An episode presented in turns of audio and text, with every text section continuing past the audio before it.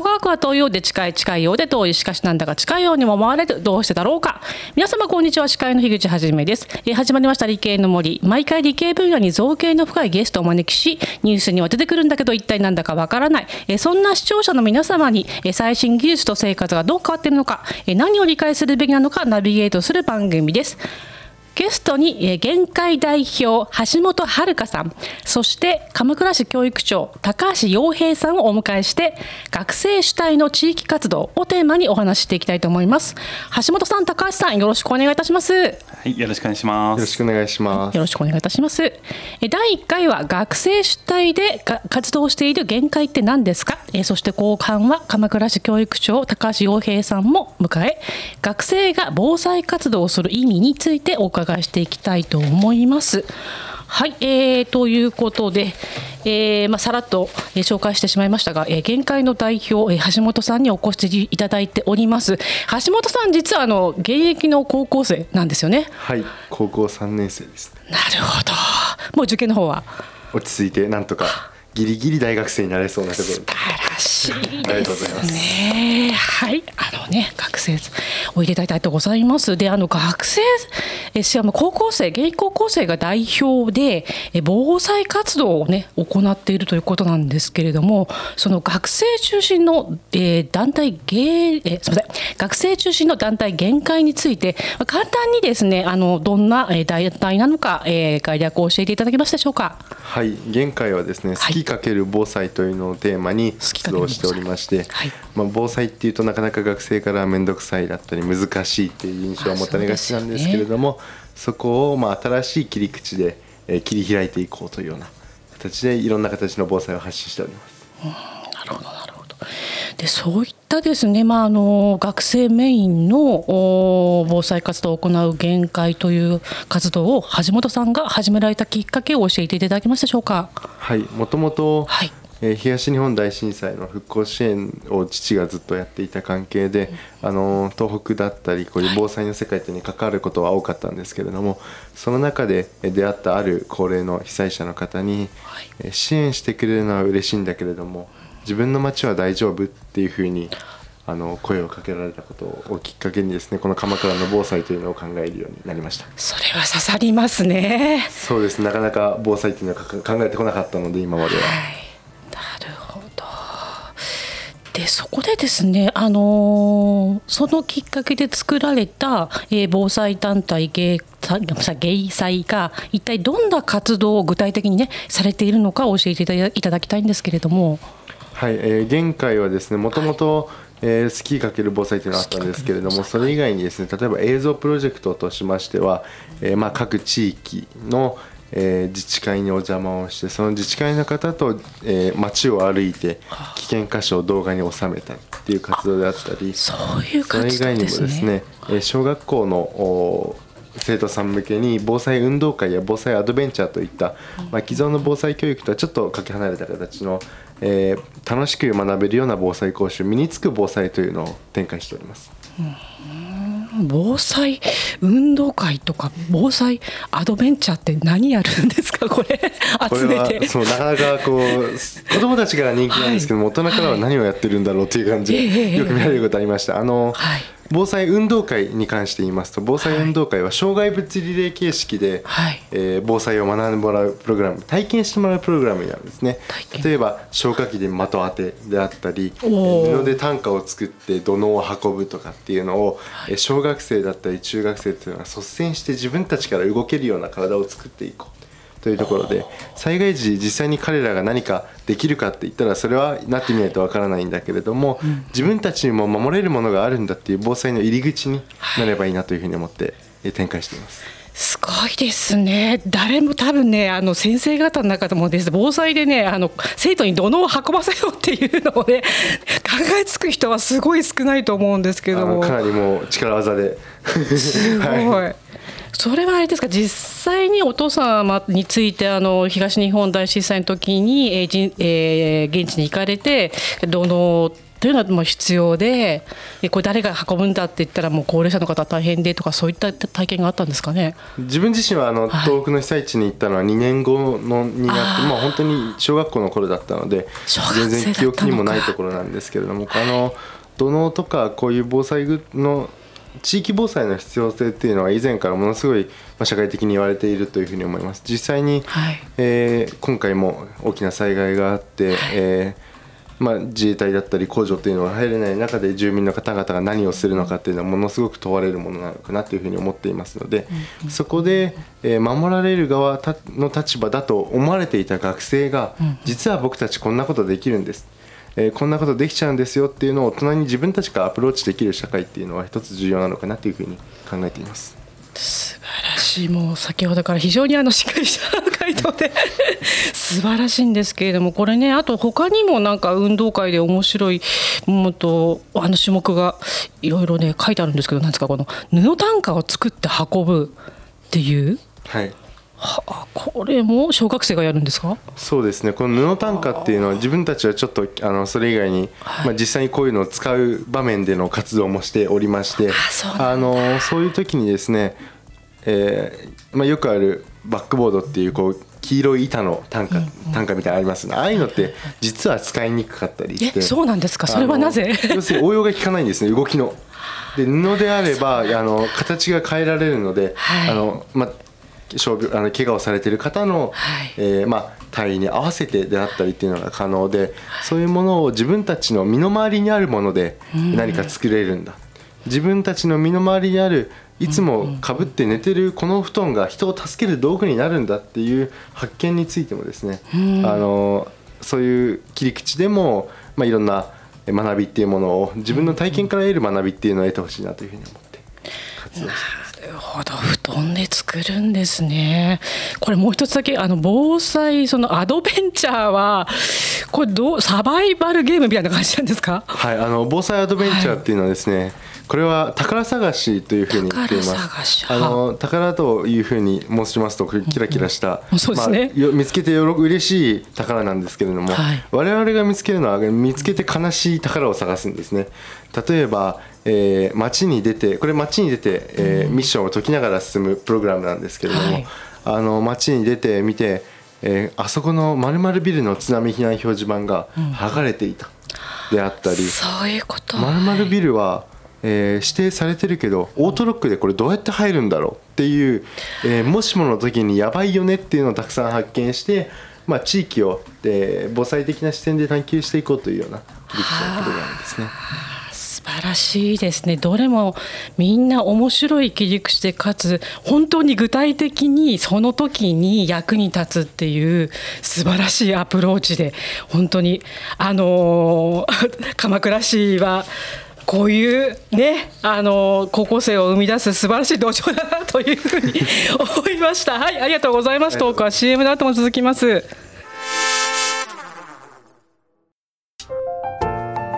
なたの動画をアップすると企業からあなたに面接依頼が届きます。逆指名型就活サイトスタートライン。TSE は鎌倉 FM を応援します。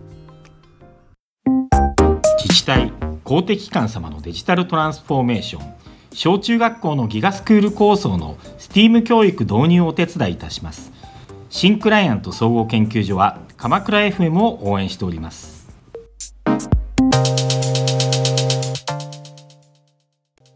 それではここからは鎌倉市教育長高橋洋平さんにトークに参加していただいて学生が防災活動をやる意味についてお話していきたいと思います。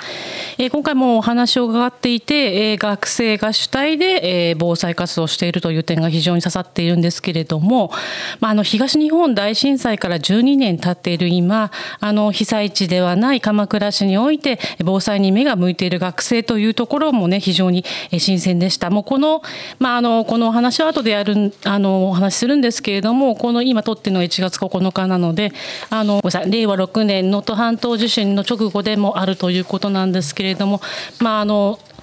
それまではそこまでね12年前のような、えー、地震がなかったのでなかなかその防災に目が向いているしかも学生ということがですねなかなかそういった方もねいなかったと思うんです。であのしかもその学生が団体を中心になって立ち上げたっていうのが非常に興味深いなとえ思っております。でそこでですねあの学生が中心で防災活動を行う意味というのはどこにあると、え橋本さんにはすいません橋本さんはお考えになりますでしょうか？はい、はい。あの学生が防災活動に参加する意義というところでは、はい。やっぱり地域を守るのは学生なんじゃないかなっていうふうに自分は一つ思っています。これは防災のみならずですね、えー例えばまあただここは自分の防災担当なんで、はい。防災の話をしますと中学生っていうのにすごい今自分は関心を持っていまして中学生はい。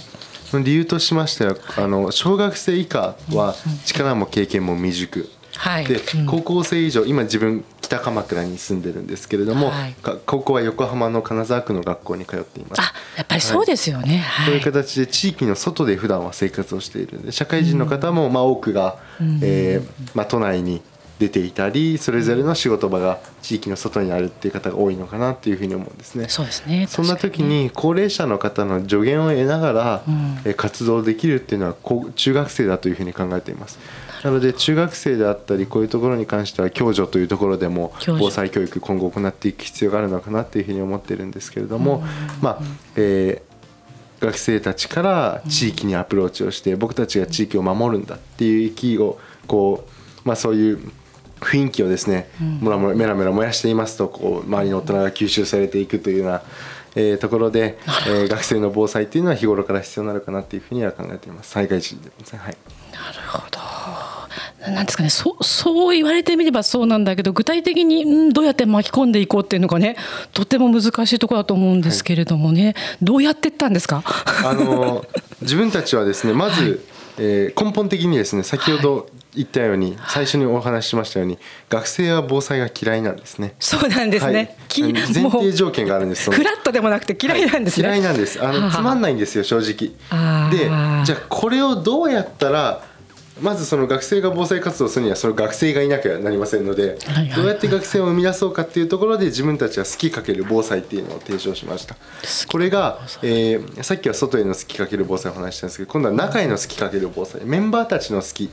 であったり得意。例えば子どもと関わりたい。映像を作りたい将来医療に関わりたい、こういうそれぞれの夢だったり得意っていうものを、えー防災に生かしてもらう団体。そしてその夢だったり得意を形にしていこう。防災を通じてう。ん形にしていこう。ということでえー学生たちの防災の、まあ、に火をつけていく。うんうんそうすることによってそれぞれが自分事として防災を捉えることができるのでそれを社会に発信すればある意味当事者として発信ができるというところで、えーまあいろんな人に多くの人に伝わる防災というものがこれから先こう好きかける防災で広がっていくのかなというふうには考えています。なるほど学生が。防災防災が嫌いでも君の好きなことは好きだろうと。はい、なるほどそれといいですね。そのあのただか掛け合わせるだけじゃなくて形にしていくっていうのはね、素晴らしいと思います。はい、えー非常に頼もしいです、えー鎌倉市教育長高橋さんは、えーこの限界の活動をですねどう見てらっしゃいますでしょうか？いや本当素敵ですよね。すごいですよね。うんでやっぱり学生らしい視点があって、こうまあ好きとか楽しいっていうところと掛け算するっていうのはやっぱりこう、私の方も学ぶところありますね。あなるほど。やっぱりなんかワクワクしながら学んでいかないと身にならない自分ごとにならないっていうことなんだと思うんですね。そういった視点は学生さんならではだなと思いますし、まあ今あの先ほど橋本さんも言ってくれてたように小学生にですね。限界の皆さんが今あの防災運動会だとかさまざ、まなこう学びを提供してくれています。これって私すごくいいと思っていて、まあキーワードはあの斜めの関係っていうのがあると思っていて、やっぱりあの子どもたちってこう縦の関係は結構ありますよね、先生とか親と自分と。で、まあ、横はまあ地域の方とか、まあ、そういった方友達とかそういうのはいると思うんですけど斜めの関係って意外とないんですね。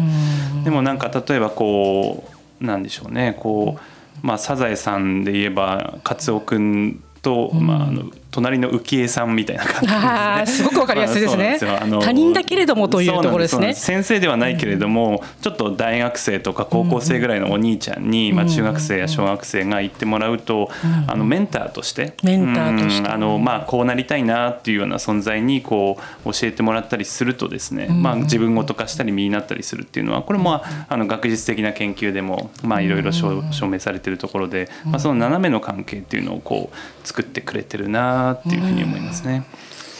まあそうなんですよね。こう東日本大震災の時もこう、はい。先ほどあの橋本さんから中学生っていうキーワードあうんりましたけど、これすごいですね。そうなんですよね。ね。中学生とか高校生とかすごい活躍したんですよね、まあ、今回の能登半島の地震でもそうだと思います、もう中学生が、まあ、釜石とかではね中学生がこう小学生の手を取りながらこう想定される避難場所よりもですねはるかに先まで逃げて助かったとか本当にこう中学生の頑張りっていうのがねこう目についたと思うんですよね。避難所の運営にしてもそうだと思いますし、まあ本当橋本さんがさっき言ったようにこう守られる側じゃないっていうかね守る側だっていうふうにこう中学生がなっていくっていうのを、まあ、高校生だったりこれから大学生になる橋本さんや玄海の皆さんがメンター的に関わってくれてるっていうのはすごくこう大きいなって思いますね。なるほど。これってどうなんですかね。学校の防災訓練ってい振り返って考えると結構厳しいのかな実際に。動かす動いてみようとするとそうなんですよね、やっぱりこう避難訓練っていうと、はい。まあ、先ほど橋本さん言ったようにこうちょっとつまらなかったり、そう本気でやってなかったりっていうことがまあ起こっていますよね現実問題ね。自分が逃げるだけですもんね、基本ね。そうなんですよね。でやっぱりこういったところをワーストケースシナリオをやっぱり本当に想定しなきゃいけないっていう部分と一方でこうワクワクしたり楽しみながらやらないと身にならないっていう部分が両方あると思うのでこれをなんかあの限界の皆さんはこう合わせ技でうまくやってるなっていうふうに見てますね。素晴らしいですね。いやもういやそそどまあちょっとここごめんなさいね。あまあここからはあれまあ書いてないところなんですけども、あのこれって週一回とかやってるんですか？これ？あの本当にそれは日によってあの場合によって場合によってなんですけれども例えば今、えー高橋さんからお話があったある,、まあ、ある小学校鎌倉市入らせていただいてましてこちらはまあ、えー週2回。すごいですはい、のケーね。スで、はい。まあ、もちろん抜けるところはたくさんあるんですけれども学校の予定だったりというところで。あの週2回っていうところで入っても、そうなってくるとあまた橋本さん来てくれたとかまるまるさん来てくれたっていうちょっとこう斜めの関係がだんだんこう横の関係になっていい意味でですね、はい。こうすごいフラットにあのみんなで一緒にやっていこうっていうような視点で伝えられるっていうのは、はい大きいですね。なんかだからイベントの時じゃなくってね継続的に続けて、あの訪問してって関係を作ってるっていうのがね本当にあのもうなんでしょうねあの学ぶことばかり だと思います。はい、えーありがとうございました。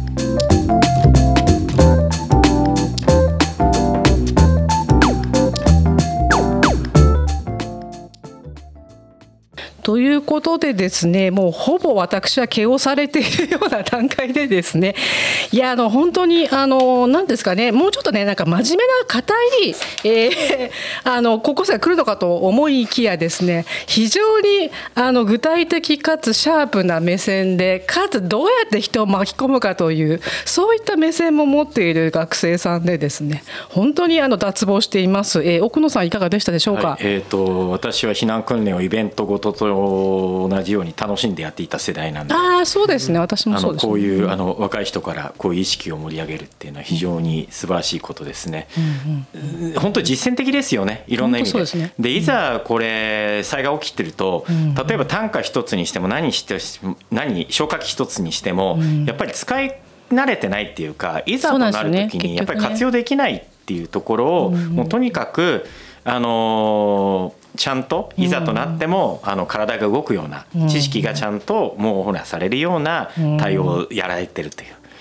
で今回あのすいません不幸ながら令和6年能登半島地震が起きましたけども、まあどちらかというと今マスコミで今発表されているのはやっぱり孤立集落が多かったりとかいま、だにやはりちょっと連絡がつかないっていう中で、まあその中でもやはり限界集落とか高齢者とか多分多いと思うんですがその中でやはりあの若年層の皆さんは一体どう何をもって何を活動しているのかっていうのにちょっと思いを馳せまして、まあ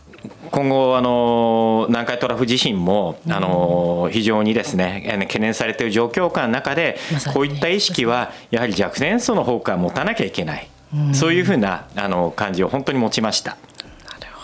まあ、もうでもねあのなかなか若年層が持つのは非常に難しいと思うんですけどもこういうね引っ張ってくれるはいあの高校生お兄さんねメンターいらっしゃると本当に心強いと思います。えー、橋本さんあのごご感想を？いただけます一言でいいんで。はい、はい、あのやっぱりこう今教育長さんともお話をさせていただいてこれからこの鎌倉というところから、うんうん、えー、学生があの鎌倉は学生が地域を守るらしいよ。って言ってもらえるような街になっていったらすごい素敵だなというふうに思って自分たちもそれをま目指して、えー、鎌倉とまあいろんなところをつないでですね、この防災というものを発信していきたいなというふうに思っています。ありがとうございます。えー、高橋教育長一言感想いただけますでしょうか？そうですね。まさにこう橋本さんのその思いのメンターに私はなりたいなと思って、まあ、橋本さんがまさにこう小学生に対してそういった活動をやってこの街を守るんだってやってるのを、うん、あのそういった高校生大学生を応援する大人たち教育委員会っていうふうにありたいなというふうに思います。なるほどそうですねそういう大人たちがね育む土壌というのも本当にね大事ですよね。はいということで、えー、橋本さん、えー、高橋教育長ありがとうございました。はい、ありがとうございました。ありがとうございました。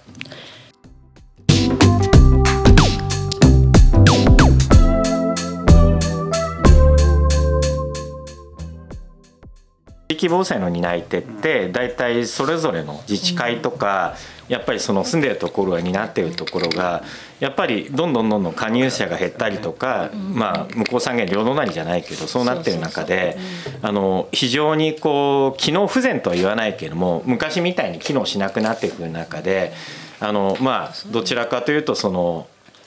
地域全体のあの活動がこれ多様化多彩化してくる中で多分位置づけがかなりこれからどんどん重くなってくると思うんですよね。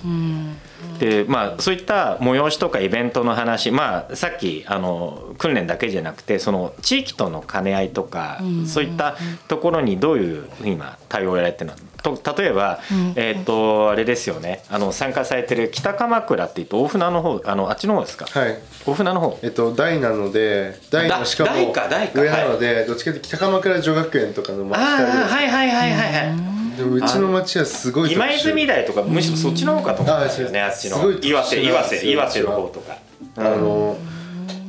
地元のお母さんたちのグループラインに100人ぐらい入ってて、うん、すごい。あ北鎌倉って強いんだよね。いやそういうネタもぶっ込んだ方がいいんじゃない？ですかそうですね。い。や今撮ってるから。もう撮ってますんで。それ始まった時点でも。いいじゃんい。いじゃんいいじゃん。全然いいじゃんそうですね。だともう一つはどうしてもそのまあ自分の立場だと、まあ、今 DX とかって言って防災 DX かなんか叫んでるんだけど、うん、伝達手段がどうしても IT の視点しかやっぱりなくて、うん、じゃあそういう IT 弱者の高齢者とか障害者に対してどういうふうに対応していいのかっていうのに関しては、やっぱりなかなかアイディアが広がっていかないんだよね。で今回もやっぱりあのなんだろう。えっとまあスマホがほとんど使えない。もう電波通らないっていう中で結局情報が入らないっていうところで今袋小路っていうかそこに追い込まれてる中でやっぱり地域地域の方でそうなったとしてももう本当に孤立したとしてもどう回していくかとか、うん、そういうのっていうのはやっぱりいざとなって動けるのっていうのはやっぱ高齢者も判断がなかなかつかない中で、うん、もう地域もう老若にあるの関係ない中でやっぱりこう若者っていうか中高生のやっぱり立場って重要なのかなっていう。思っていてただまだ今全然そういう情報は伝わってないし、まあ、鎌倉にも限界集落っていうか、まあ、高齢者のような地域も、まあ、代も古いからねどっちかというと、でもなんか古い土地だから誰がどこに住んでるかって何代にもわたって知ってるあの地、まあ、住所代っていうのがあるんだよあそうそうあそうそう。大船と北鎌の間に。あんのあんの。な細長い。細長いところがあるまあそういったところでじゃあやっぱり地域の担い手ってどんどんどんどん今もう本当にもう高齢高齢高齢化する中でや。っぱり存在感出さないといけないかなって、うん、でそういうのを本当は学校でも関わり合って、まあ学校だってコープとか学校はもうパンパンよ、学校パンパンや、飲み会の会話になっちゃうんだけど 全然いいですよ大体大体酒が入るとどんどんどんどん止まらない会話高齢化の話は止まらないよどこに行っても自分はどうしてもその IT 側の視点で見るとそこにすごい違和感を感じてるんですよ。やっぱりそういう環境整備したとしても実際に動かない中でなんだっけほらマイナンバーカードがあればどこでも使えますよってトンチンガンなデジタル大臣が昔おるあのイメージ何なんだこいつはみたいな感じで聞いてたんですけども。本当に届かない人が届かなく本当に届かなくなっちゃうんですよね。ですよね。災害時はまさにそうだと思う。だから自分なんかは。災害弱者っていうけどスマホ持って使ってる人多分全員災害弱者ですよって言うんですよ。そうですよね。電波入んなかったらもうアウトです。家族の電話番号わかんない、写真ない地図見れない、それそれ言ってそれ言って。絶対言って。いいねいいね今まさにその状態このね状態だから言いがってって言って。すごい便利だからこそどう使うかっていうのは重要だと思います、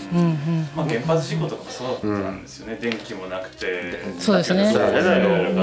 何が起きたか分かんないあれだよサテラインがガーッとつけてそれをとにかく集落に個ぐらい通した方がよっぽどいいわけですよねあそこの。そうそうそうそうそうそうだよね。東電からファックスが来て東電は逃げろって言わなかったんだけどそのファックスを受け取ったそこの町の人の一番上が逃げろって言ったんだよね、うん、あれね。